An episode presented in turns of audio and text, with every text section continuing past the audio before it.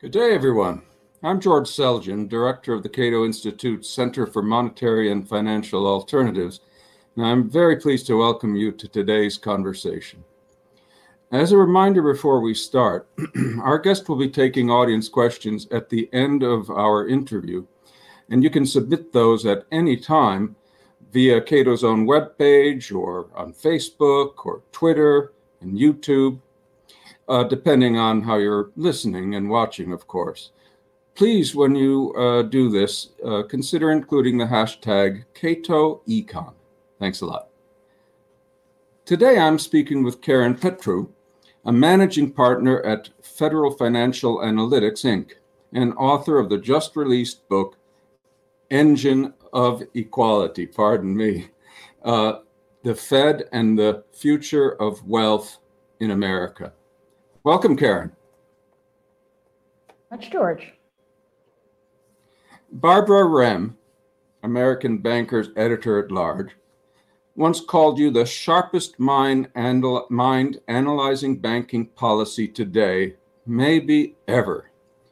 So, expectations are very high, and we're very keen to know.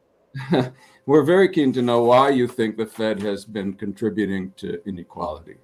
But first, tell us a little bit about why you chose to take on this topic. I thank you for the, for remembering Barb's comments, George. They they still start on me every time I hear them, but I really hmm. appreciated them a great deal. I started thinking about this because um, it seemed very clear to me, even early after as the great financial crisis of 2008 ebbed and the post crisis framework began to evolve, that it was going to have unintended consequences. And um, we write papers in my firm um, that reflect our opinion. Sometimes we do it for clients, sometimes we do it just because the issue seems really important. And um, that's one of the things um, we do.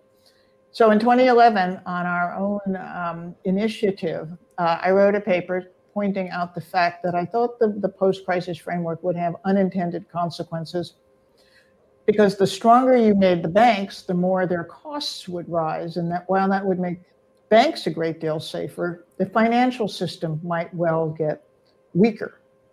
And of course, I think we've seen that, that that came true in all too much uh, fury in March of 2020.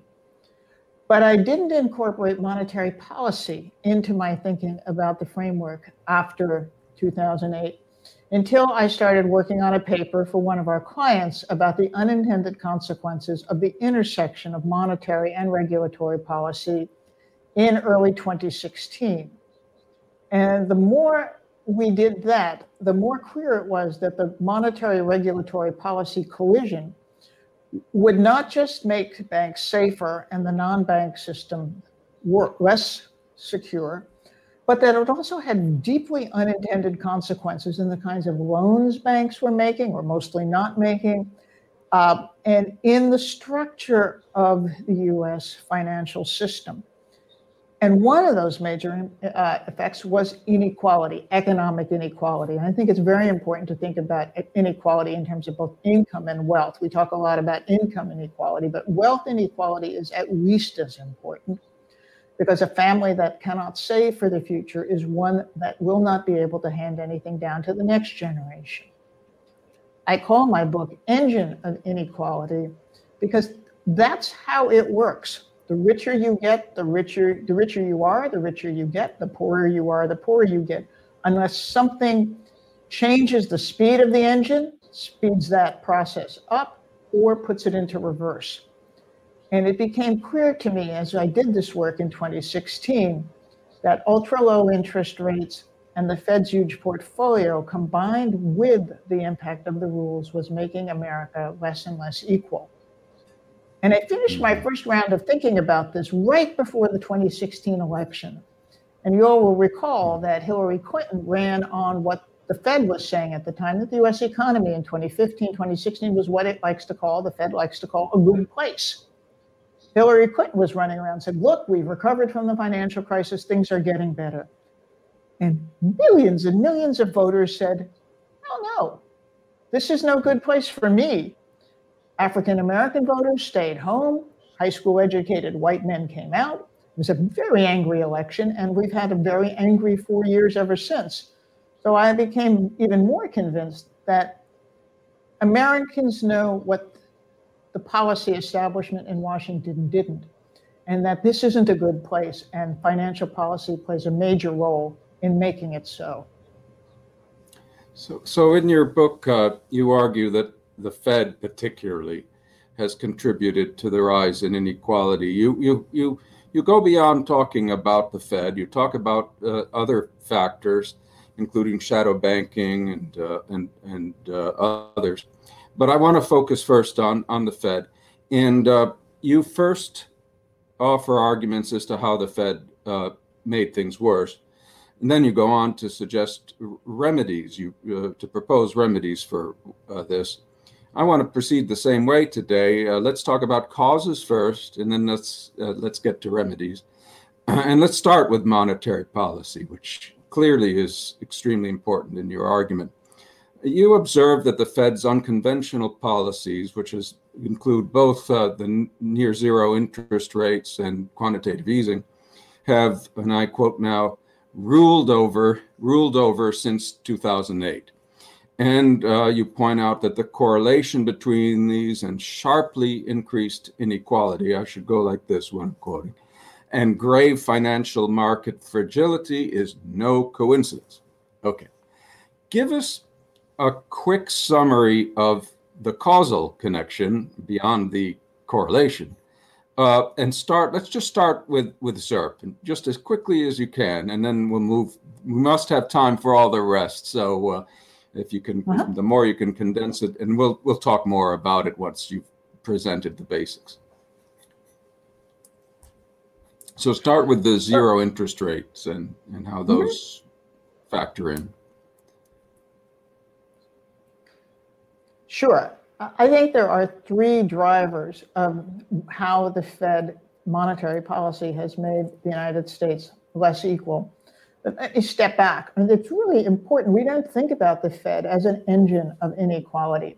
There's a great deal of discourse, and it's important discourse about other causes of economic inequality, demographics, certain inevitabilities, technology, education, or the lack thereof, globalization, tax policy. And all of these are, as my book shows, key and important drivers of inequality. But economic inequality is fundamentally about money. Who gets it? Who has it?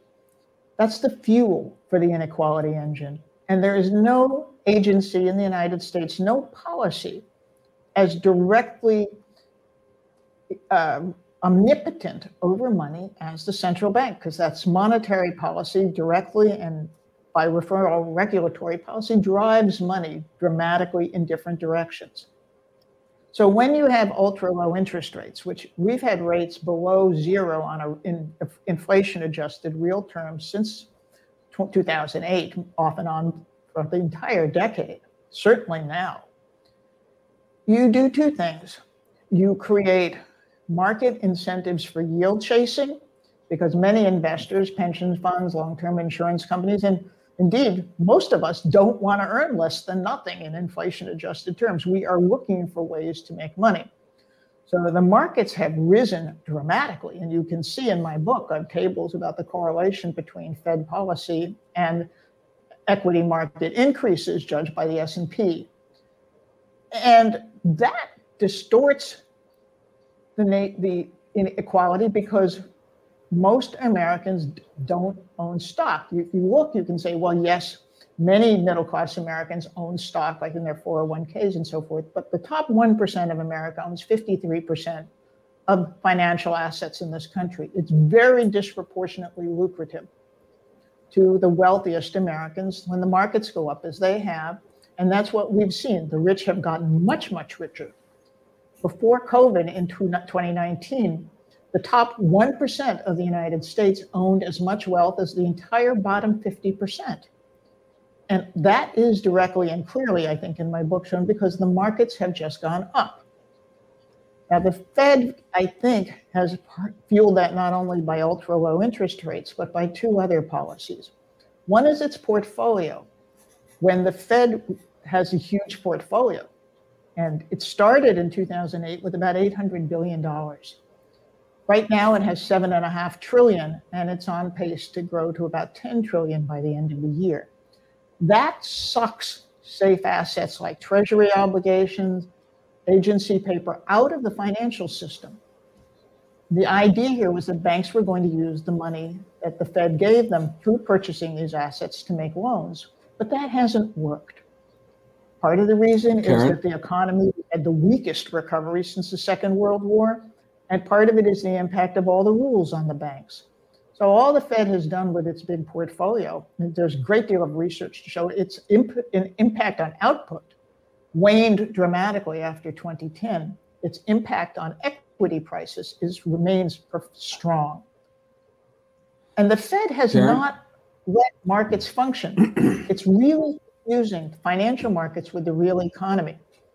So it's put a safety net under the financial markets, and we don't have market discipline anymore. We really have moral hazard and that's driven up markets. It's made the financial system still more vulnerable, and it's made economic inequality a great deal worse. Karen, let's take uh, let's take up QE uh, later on. Uh, I, we will get to that, but I want to focus still on uh, low interest rate policy.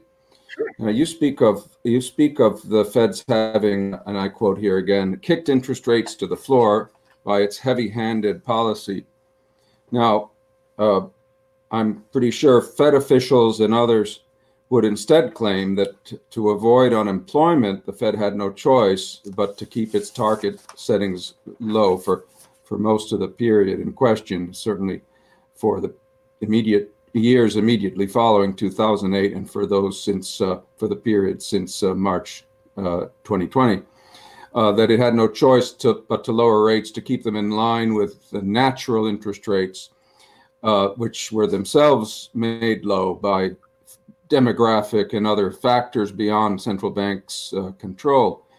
Um, now, this is not something you address in the book, but how would you respond to that counter argument? I hope I do address it some in the book because I try to be as balanced as I can. And it's an important, it's a very important and a very fair question. And I would respond to that first by saying we had the weakest recovery since the Second World War.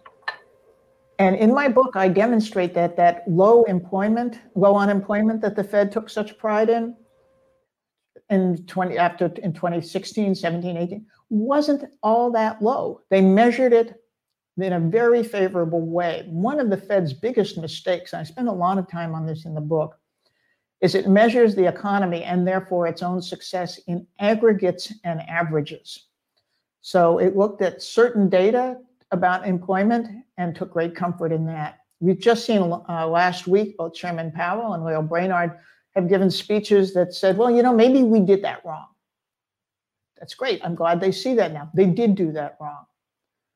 They did the same thing on other key indicators like net worth. The Fed has taken great credit eh, comfort in net worth increases that the average American household is richer. You look at distributional median data, you see an enormous shift, as I said before, to the top one and the top 10%. And that screws up the, the one of the, the bulwarks of monetary policy, which is expecting wealthier households to be the bulwark of marginal propensity to consume. That's how you spur employment, that's how you spur demand, and you get growth. And we haven't. And I think the data from 2010 to 2019 show that the Fed very low rates didn't spur employment. It certainly spurred capital markets. It spurred distributions like dividends and stock buybacks. It's, it's, it's drove equity prices high. But it also destroyed the capacity of lower income households to save for the future and to even have a small rainy day fund that would protect them under an adversity. And one of the reasons I think the COVID crisis hit lower income households as hard as it did is because they had no buffers. And who could? You can't say you can put your money in the bank and you lose money. We, the Fed didn't get what it wanted in employment, it didn't get what it wanted in growth, and it cost vulnerable households dearly in the process. Let me. Uh, let, I, I, do want to take up COVID particularly because COVID, the COVID crisis is a very important part of your book, and so uh, I'm going to come to that specifically later on. But uh, regarding um, what you just said, you mentioned uh, uh, Lael Brainard, but but she and others who have indeed said the Fed blew it by uh, not adjusting its interest rates uh, in a way that would uh, achieve maximum employment, among other problems. but they argue that the problem she argues, and others argue, that the problem wasn't that the rates were too low, but that the Fed raised its rates too high starting in 2015. So, um, and of course, that was a period uh, when rates after that, uh, starting in 2015, they went up eventually to, I think, uh, to the, the upper limit of the Fed's uh, target range, went up as high as 2.5%, uh, where it stayed for about six or seven months before the COVID crisis. Um, oh, sorry, it fell. Sorry, it fell after seven months, and then it fell a lot more in the COVID crisis. So, so their position is very different than yours. You seem to be saying the Fed should have raised rates sooner and perhaps more. They're saying it should have raised them later and perhaps less. So, how do you? Um, what would you say to Lael, Brainard, and others who take that opposite view? I, I think they're thinking very conventionally because that is the classic monetary policy nostrum. If you want to spur employment and growth, you drop rates. Um, but it doesn't work. And the reason it is because that is, in my opinion, thinking about the American economy the way it was when she, I, you, many of us listening, many of you all listening in, when we went to graduate school, because the United States was equal up until about 1980 It was still pretty equal until the early 2000s. And then in 2010, and there are charts in my book that show this, we got a lot more unequal really fast. This is a very different economy. So that marginal propensity to consume that is, that is one of the bulwarks of the premise for ultra low interest rates as a growth, as an accommodative policy doesn't exist anymore. The way GDP is measured doesn't move through the economy anymore in 1975, we had rich people, we had poor people, we had a very solid middle class. And even the poorest American earned his or her share of GDP in relation to his or her income. In 2018, the last year for these data, the top 1% of the United States by income earned 300% of the equitable share it got in 1975. Well, the economy doesn't work the same. And we've seen that the Fed, the Fed was been flummoxed. Why all that ultra accommodative policy, these huge portfolio, ultra low rates? I can remember Janet Yellen speculating that maybe they weren't thinking the right way about the cost of cell phones, that maybe the economy was working just differently than they expected, but they weren't looking at the, the, the elephant in the room, which is distributional reality. The real economy is different than the average data on which the Fed was measuring itself and the, against the economy. Let, us talk a little bit more about QE. Um, uh, the, there's one little thing there that where I think uh, I want to uh, uh pick at. It's a, it's something where, in a sense, uh, Karen, you I think you give the Fed a little more credit than you you might. you say you say uh, that. Uh, well, you'll see what I mean.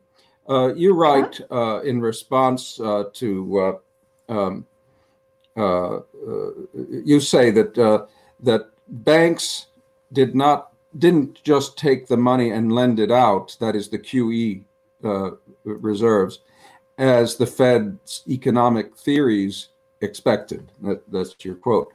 But my understanding is uh, that the Fed never expected that to happen. In fact, that they understood that banks would be piling up reserves as they created them under this new regime, and that um, that QE was in fact pushing uh, on a string in that sense, but uh, that the express purpose of QE was to lower long-term rates and get people to in fact, uh, chase for yield uh, by boosting the prices of longer term assets. So the, the sense in which I think my criticism is not inconsistent with your complaints is that uh, uh, QE's effect on inequality were actually, uh, whatever they were, less unintentional than you suggest, because it really was an explicit attempt to to work on long term, uh, uh, uh, get long term rates down, and which of course pushes security prices and asset prices up,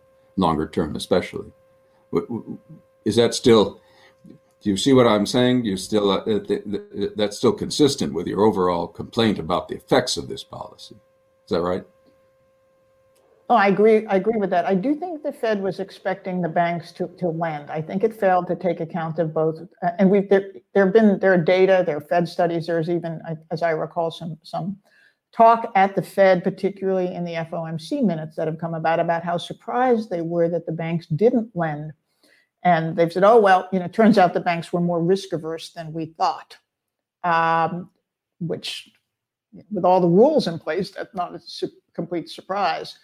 Um, they also, the Fed has blamed uh, the lack of lending as a result of QE on, on um, low demand, because that's, of course, what you have in recessions, which we had, as well as very, very weak recoveries and they didn't count on the cost of banks to, to lending through the, the new capital rules. But yes, QE was de- definitely an effort to set short-term market rates, but there was expectation, as, as I recall, um, I could be wrong, but as I recall, that the banks would take the money and lend, and of course they didn't.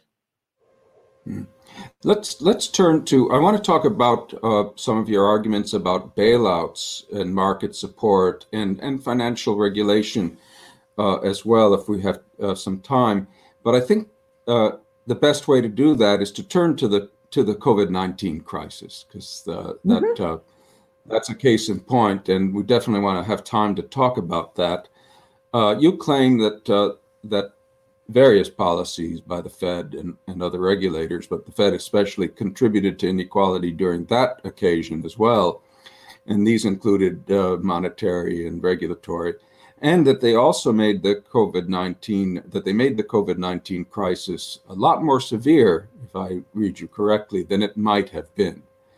Um, uh, of course, we, we all know that the COVID 19, uh, uh, that COVID 19 itself and the lockdowns and such had a lot to do with the crisis. And you're very clear that you're not denying that in, in your book but you also portray it as a, a financial crisis, among other things, and particularly as a, as a sort of boom bust story, if I read you right, for which the Fed and other financial regulators uh, were to blame. And let me let me spell this out by reading a passage in your book. You say, uh, federal banking agencies, which include the Fed, repeatedly congratulated themselves from 2010 until the crisis of 2020 on the putative success of post 2008 rules, and now I'm paraphrasing or shortening your quote, and that uh, this uh, exposed all kinds of underlying fragility that had been left un-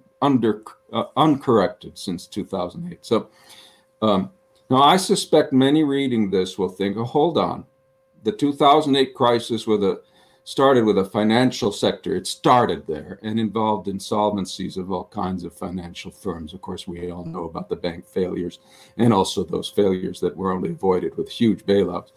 Uh, whereas in 2020, things start with COVID. And the main problem, I think a Fed, Fed people would say, was financial sector, in the financial sector was illiquidity rather than insolvency because of the lockdowns, etc. So therefore, they would argue this doesn't prove that Dodd Frank and all the other things uh, between 2008 and recently uh, did not help to reduce significantly uh, financial fragility. So that's the counter argument, Karen. How, how would you respond uh, to that? Well, I, I, first, I do and say I don't. The, the, Fed did not make the COVID crisis worse. It was really bad. It was outside an act out clearly, of course, the pandemic. And I think you said this, George, was outside the Fed's control, um, as were the lockdowns and, and other policies designed to stop uh, reduce COVID spread. But the, the point about the financial system, I mentioned this earlier, is that the, the Fed and the um, Treasury Department have really mistook, mistaken the stability of the banks the strength of the banks on the capital and liquidity side for the strength of the financial system. And the crisis hit with absolute fury in the financial markets because, yes, it was a liquidity crisis in the sense that the money market funds, in particular, were struck by sudden redemption demands. And the, the Fed, to its credit, recognized that as early as 2011 and fought very hard for there to be additional safeguards in particularly the prime institutional money market sector, which never were implemented and which led to significant vulnerability.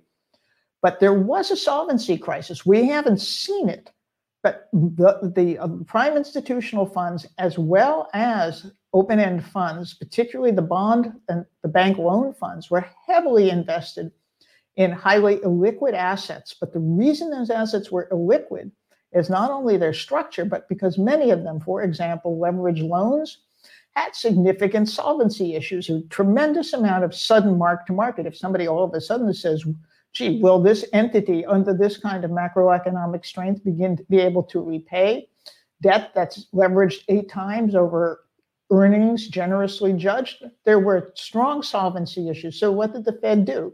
It stepped in not just to rescue the, the directly illiquid parts of the financial system, but those facing significant solvency risk, course, across the entire spectrum of corporate bonds, including junk bonds through the primary and secondary corporate credit facilities.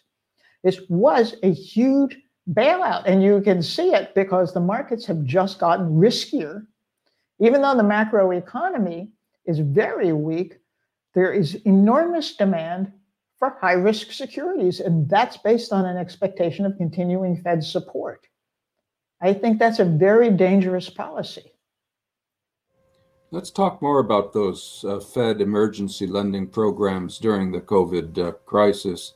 The, the, the, the 13.3 facilities, of course, there were quite a few of them, and we can't discuss them all in any detail, but um, you, uh, you make the point that uh, these were largely oriented towards Wall Street or the big players in the financial system and not the little guy, um, certainly uh, uh, not the smallest, smaller businesses.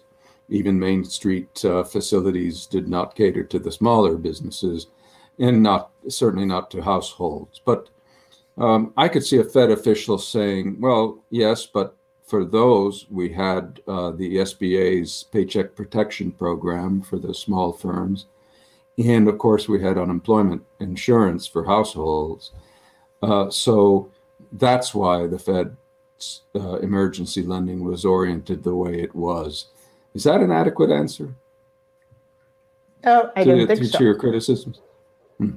No, I don't Elaborate. think so. Because, I, again, I think fiscal policy is clearly critical and it stepped in. But fiscal policy also took um, the Fed on and very much blurred the line with the Main Street lending facility as well as the one to municipalities.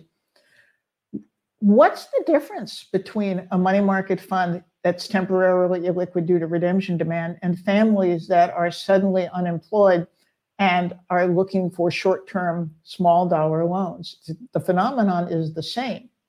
They need emergency liquidity to honor their financial obligations, not this, not to purchase cars, although certainly We've seen Fed pro- programs, for example, with QE, expectations that it would boost auto lending and that sort. But I think the Fed, when a district in a nation as unequal as the United States, if you expect financial system rescues to support the economy as a whole, to trickle down through the economy as a whole, you will get a much more financialized, high risky system and, and a very weak real economy.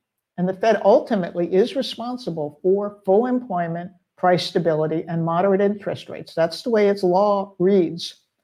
It's consistent with its monetary policy mandate as set by Congress. Well, we know though that the Fed uh, the Fed set up its Main Street programs and they were not catering to the small uh, businesses at all, of course, and certainly not to households. Uh, However, uh, they didn't do much for the businesses they were designed to help either. Uh, as I think everybody knows, the amount of actual lending that went that took place under the Fed's Main Street programs was well short of what many had anticipated.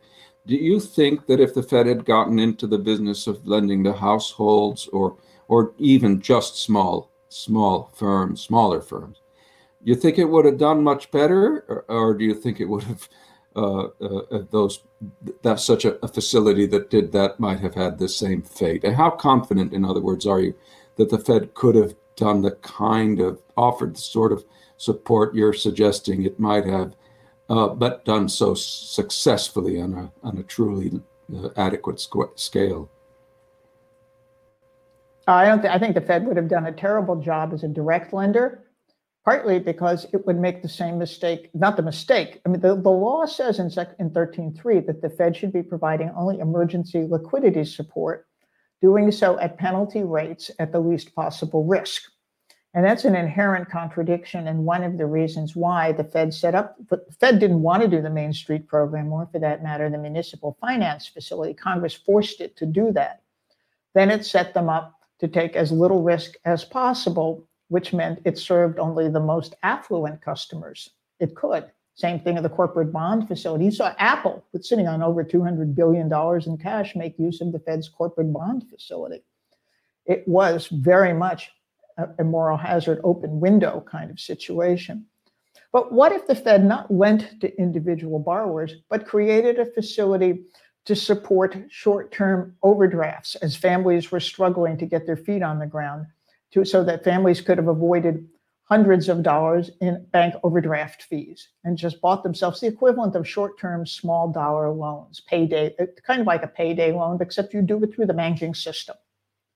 What about facilities for financial institutions to support forbearance programs?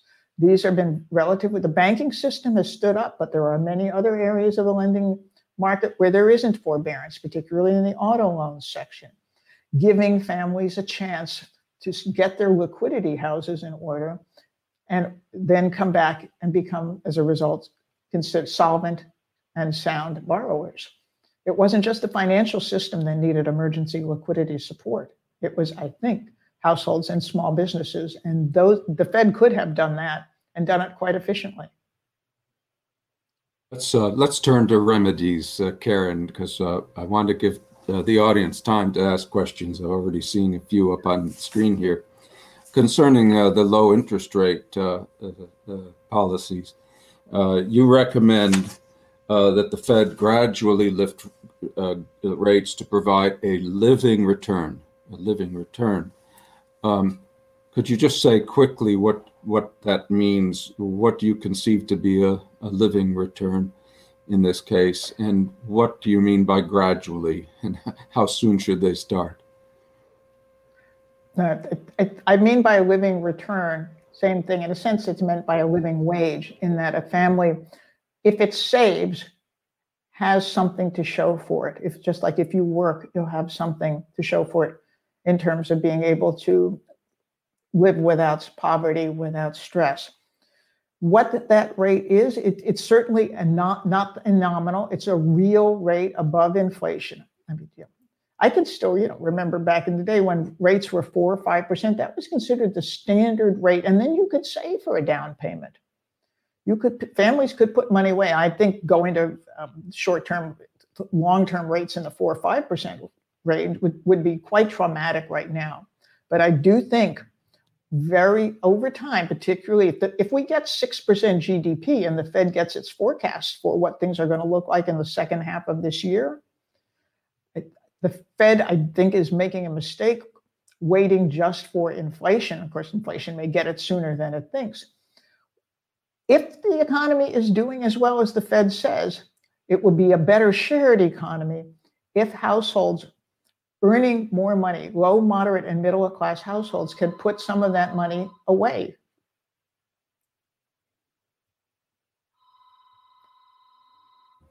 Uh, as you know, the return. Fed is on inflation. As you know, the Fed has struggled to uh, meet its two percent target and is now seeking uh, to meet uh, a target that only averages two percent and sometimes is above. Uh, most people think that uh, hiking interest rates more aggressively would uh, make it even harder for the Fed to hit 2%. Is your view that that's not true or that it doesn't really matter that much because there are more important considerations at play here? I think it matters less. I think what inflation can run a little hotter. Markets can take a little strain if we can find a way for families to accumulate a bit of wealth and become more sustainable borrowers. We won't be running bubble asset price bubbles if we can reduce indebtedness, which I think comes by allowing for savings. You know, we talked about the, the neighbor, yeah. my neighbor across the street to me yesterday that she really loves low interest rates because she just refied her beach house. That's mm-hmm. that's true. She did. But, lower income households are seeing none of these low rates. Their borrowing costs remain very high in real terms. But do you think that raising interest rates will, will raise inflation? I, I think it might, it could, but I think we can run a little hotter if we run a as as long as the economy operates more equitably, because you will build a stronger base. And uh, you know, one thing I didn't get to, uh, and I kind of like this part of your uh, this particular thing. I have a special reason for liking this particular uh, part of your book. You say uh, that uh, Despite all the research on optimal monetary policy by central bank staff and academics, that only one pre-COVID research paper, it's one by uh, Jim Bullard and Riccardo DiCecio, uh, Bullard, of course, at the uh, St. Louis Fed, on optimal monetary policy for the masses. That that's the only one that has a, a good heterogeneous model, agent uh, uh, model that takes into account the effects on uh, of different policies on inequality. Now, I'm a fan of that paper, as are many of my friends at Mercatus and elsewhere, because it ends up recommending uh, NGDP targeting. That's what Bullard is actually calling for, as opposed to price level or inflation targeting. However, however, he NGDP targeting, by most accounts, would, re- would have required lower interest rates in, in most of the period before uh, the recent crisis. And so, is there some other heterogeneous agent model that, that says interest rates need to go up to reduce inequality? Or is, uh, uh, is there a formal, is there any formal paper out there that, that reaches that conclusion? In such, or should somebody be working on this? Oh, I think so. A lot of people should be working on. I wasn't so much endorsing the remedy as a very tentatively proposed remedy in that paper as I was the idea of thinking hard about it because the rest of the Federal Reserve has, has not done so. They did do a distributional look at the um, results of their new inflation tolerant policy, the um, the hotter policy adopted last year but it, I think it, it, it, assumes still conventional assumptions that ultra low rates would lead to more employment, and it just hasn't worked. I think that's my real. It just doesn't work. I want to turn to your uh, remedy for the effects of the vast increase in the Federal Reserve's portfolio, which mm-hmm. you argue is by propping up security prices and other things is, is has been a big contributor to uh, inequality. And uh, and so I take it that uh, uh, a quick normalization of the Fed's portfolio is part of also part of your proposed solutions or ways to make things better. Uh, but what about the, the repo market turmoil of the fall of 2009? Uh, most experts, and, and this includes me, uh, uh, full disclosure, have blamed that on an unplanned revival of reserve scarcity following the, the attempts made back then uh, to reduce the Fed's portfolio, the Fed's unwind. So, are you concerned that an aggressive reduction? That do you you think the Fed could reduce its portfolio substantially and yet avoid repo market turmoil uh, this time around? I, I, believe they could, particularly if they make the changes that I've also advocated in the banking side. The other argument, I think the reserve scarcity is, is a problem because, as you recall, as you, I know you know, Banks pay a heavy capital price for holding excess reserves. The biggest banks have to hold capital of at least five and generally 6% on leverage ratio capital against those riskless excess reserves. That significantly distorts the financial system and leads to, under certain circumstances, reserve scarcity.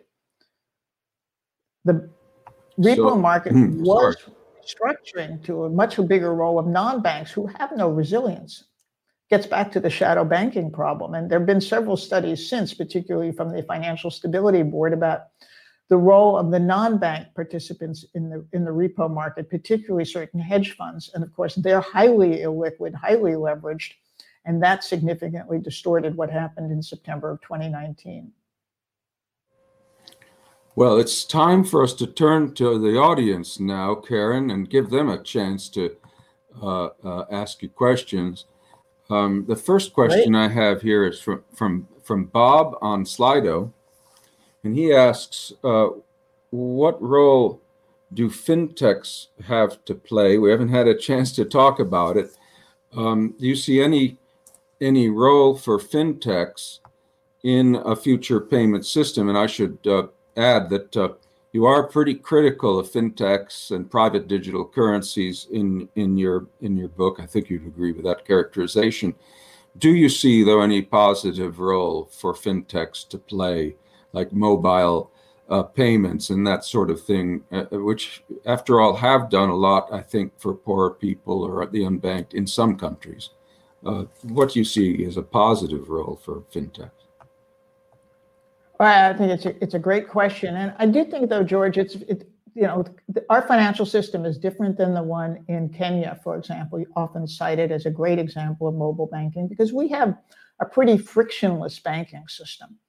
Not the percentage of unbanked households is under five percent. Now that's too high, and minority households are unbanked to a considerably higher degree. But people lower income households disproportionately use cash, and many of them live in the digital divide. We saw this, as I show in my book. I mean, we've seen what happens when you suddenly go virtual on a critical, critical service like education. How many households simply cannot sustain? They don't have they don't have broadband. They don't have the computer equipment. They can't afford the bills. Finance is a critical social service, a social welfare function in the economy. And just because everybody on this call probably has a, you know, an iPhone 12 in his or her pocket, doesn't mean that's accessible. It's certainly not acceptable, often accessible to persons with disabilities. I'm blind, and I know because I've talked on lots of panels with all sorts of fintech people, and they're all showing great stuff. They show these terrific apps. They don't work for people with vision impairment. They don't work for many of the elderly. So we need, I think, first to think really hard about inclusion in real terms, not just in terms of what, it, you know, how cool things look. But we also need to think about regulation. We have very asymmetric regulation. And this is vital for the payment system. Because if we're going to have fintech or big tech, tech platform firms like uh, Facebook and Amazon have major ambitions for getting into the payment system. Can they ensure certainty? Can they ensure finality? If I get my paycheck channeled to me through the payment system from a bank and my account is actually with Facebook, well, I, and especially if it's in, say, their new digital currency, Diem, once called Libra, how safe is that? I don't think we know, but the I do know the rules are highly asymmetric, and that until we have a sense of certainty and finality in the payment system, we shouldn't be experimenting with other people's money, especially poor people's money. Uh, uh I'm going to ask a follow up that's related to this uh, question because uh, the Bank of England back in 2017, uh, they took a very different approach. Uh, they had a, a, a, banking system that was much more concentrated than ours. I think just something like 50 banks. And those were the only ones who had access to the, the Bank of England's uh, settlement system and rails.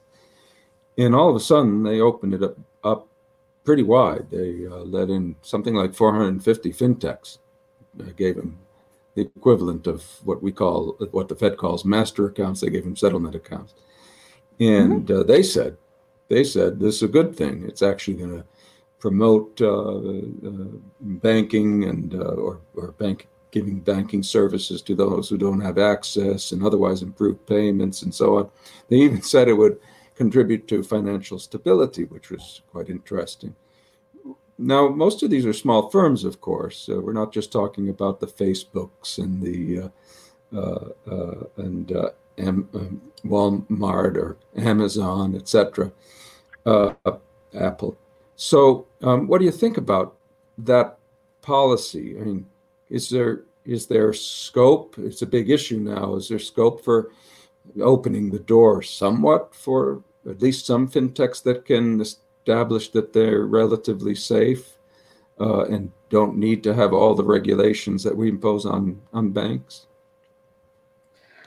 There's an important difference between the Bank of England and the Fed, which was the Bank of England has regulatory authority over even the smallest fintechs. And that includes not just the authority to require them to hold capital, which the bank, which the Financial Conduct Authority is doing, but also requiring them to have certain kinds of disclosures and good practices and consumer protections. Uh, the Fed can't do that.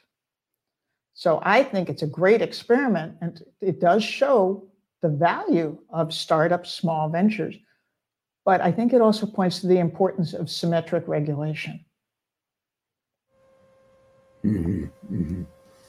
Um, we have a question here from Per on Slido also.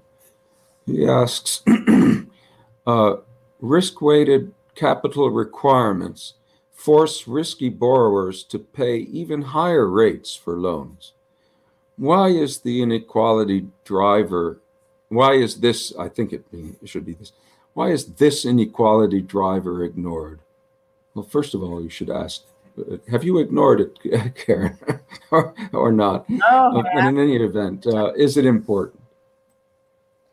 No, I agree. It's very important. And that's why I have a section in my book laying out how to revise the risk based capital rules to make them less unequal. There is an assumption that poor people, lower income people, are high risks, and that's not true. If you really look, for example, at what happened in the subprime mortgage in, in the mortgage crisis of 2007 to 2009, the expectation was that it was subprime borrowers.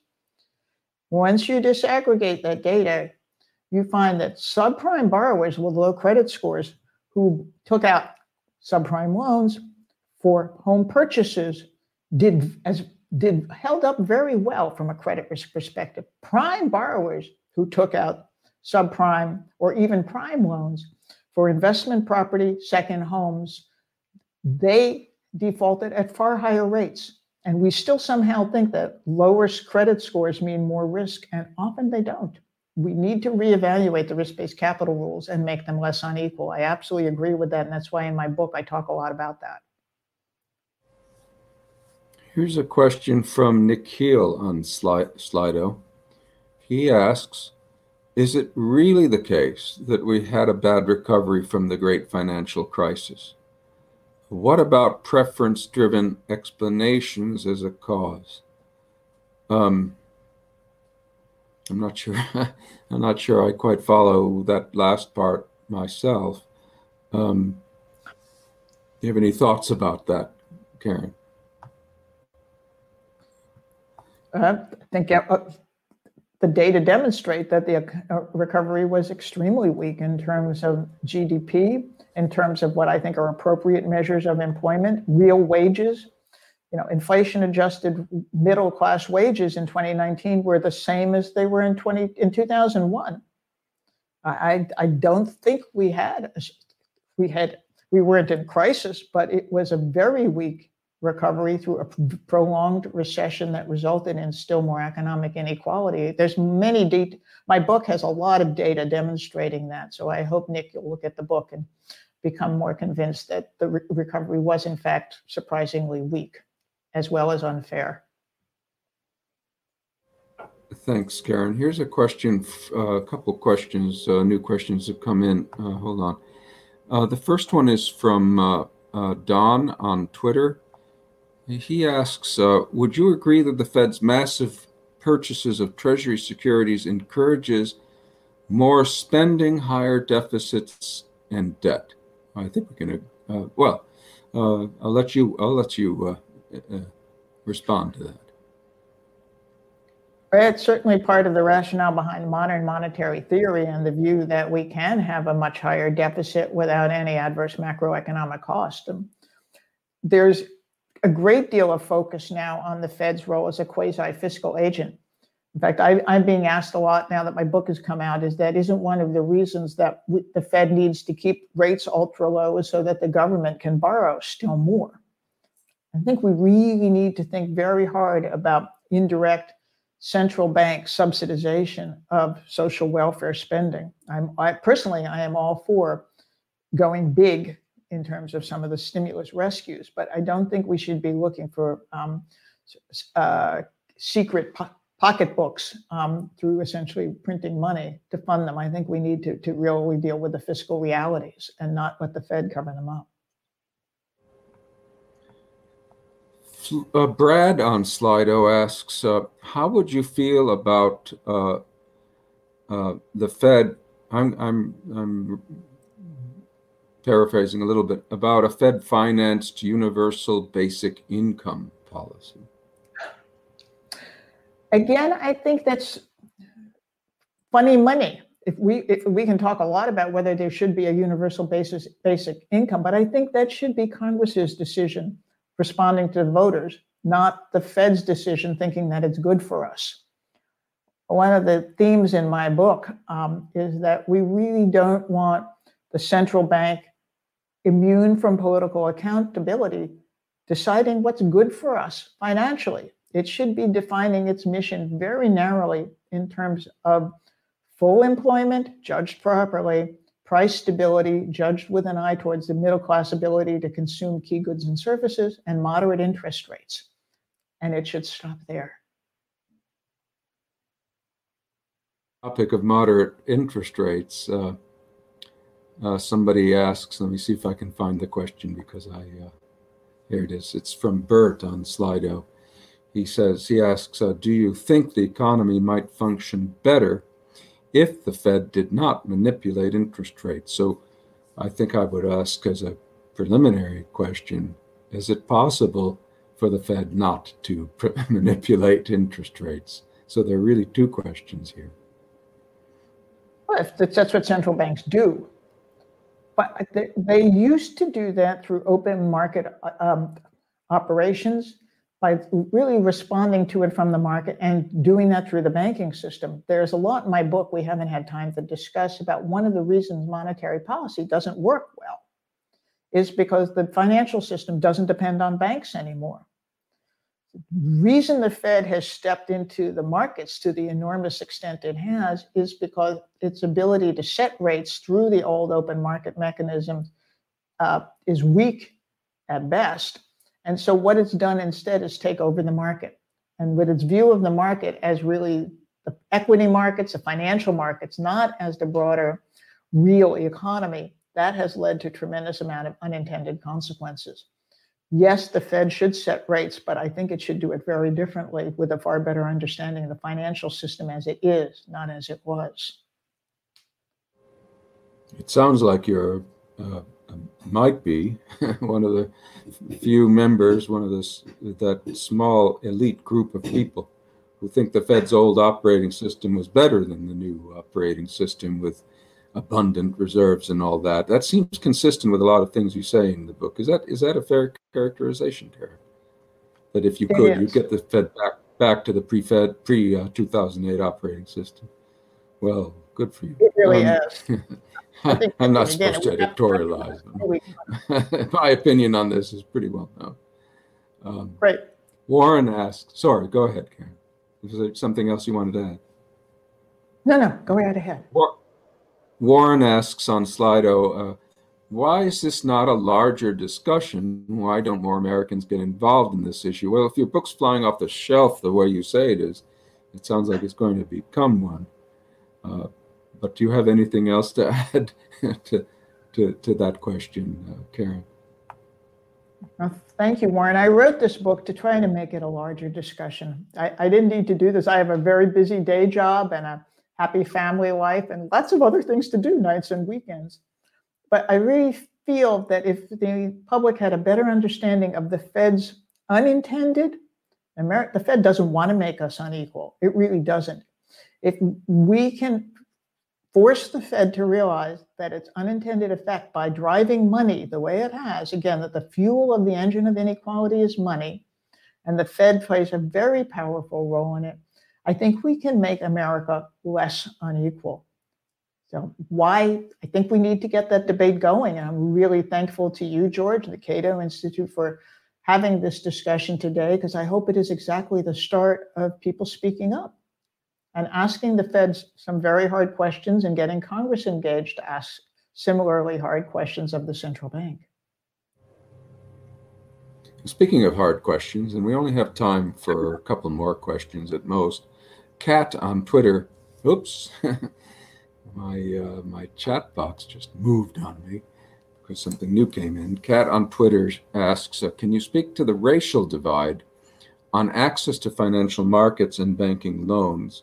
What about the Fed's uh, recent initiatives?" Well, I, am going to take the liberty of kind of compressing that into a different question, which is, uh, do you think the Fed has has uh, uh, anything to do with that racial divide, and do you think the Fed could uh, help to eliminate it, and how? The Fed, I think, unintentionally has, partly because of the risk based capital rules I was asked about before. There are other remedies to making regulation more equal and therefore far better for African American and Hispanic households than it has been. My book has uh, several chapters discussing that. So I think there are ways very quickly to make the rules more equal and therefore enhance credit access. The but when you look, for example, go back to unemployment, even the Fed now, just in the last week, has recognized that when it looked the way it looked at employment, it didn't realize how many Black households were out of work or earning low wages. And fundamentally, this is not the economy was never the quote good place the Fed keeps saying it is when African American households, judged in terms of both income and wealth, were before COVID, African American households were worse off than they were before the civil rights era began in the in the early 60s. Something really bad is happening. And the Fed can't, Fed can enforce rules against discrimination, but it has to look at the unintended effects of driving money through the market because most investors are white. It just works out that way. We have time, I think, for one last question. We have to. You'll have to do a short answer, Karen, to what might be a, a question that deserves a lot more. To what extent, uh, Adrian asks on Slido, to what extent do Fed officials recognize the impact of post 08 policies on inequality? Short answer: They don't. I know my book is generating questions to the Fed, and their view continues to be that they are responsible for monetary policy, which is this, this abstract good thing that works through the economy, and inequality as well as racial inequity are the result are the responsibilities of fiscal policy. You'll see other other central bankers like Mark Carney have said, well, you know, of course, central banking is monetary policy is always distributional. We do have equality impact, but that's up to fiscal policy. My book says, no, it's not. You can't make a mess and then wait for somebody else to fix it, to clean it up. The Fed has to clean up its own inequality mess. I think it needs to take responsibility for unintentional, but nonetheless powerful inequality impact. Thanks, Karen. Folks, uh, I'm afraid that uh, we're out of time. And so we're forced to, to leave many of your excellent uh, questions unanswered. But, uh, but thank you all for all of those questions, and uh, and of course for attending today's talk, whether you asked a question or not. And Karen, thank you so much for your very thought-provoking book book and for uh, answering so many questions about it today. And for everybody, please tell your friends that today's event uh, has been recorded and will soon be available uh, on Cato's website and eventually elsewhere, I assume as a video so they can watch it as well. So long and stay safe.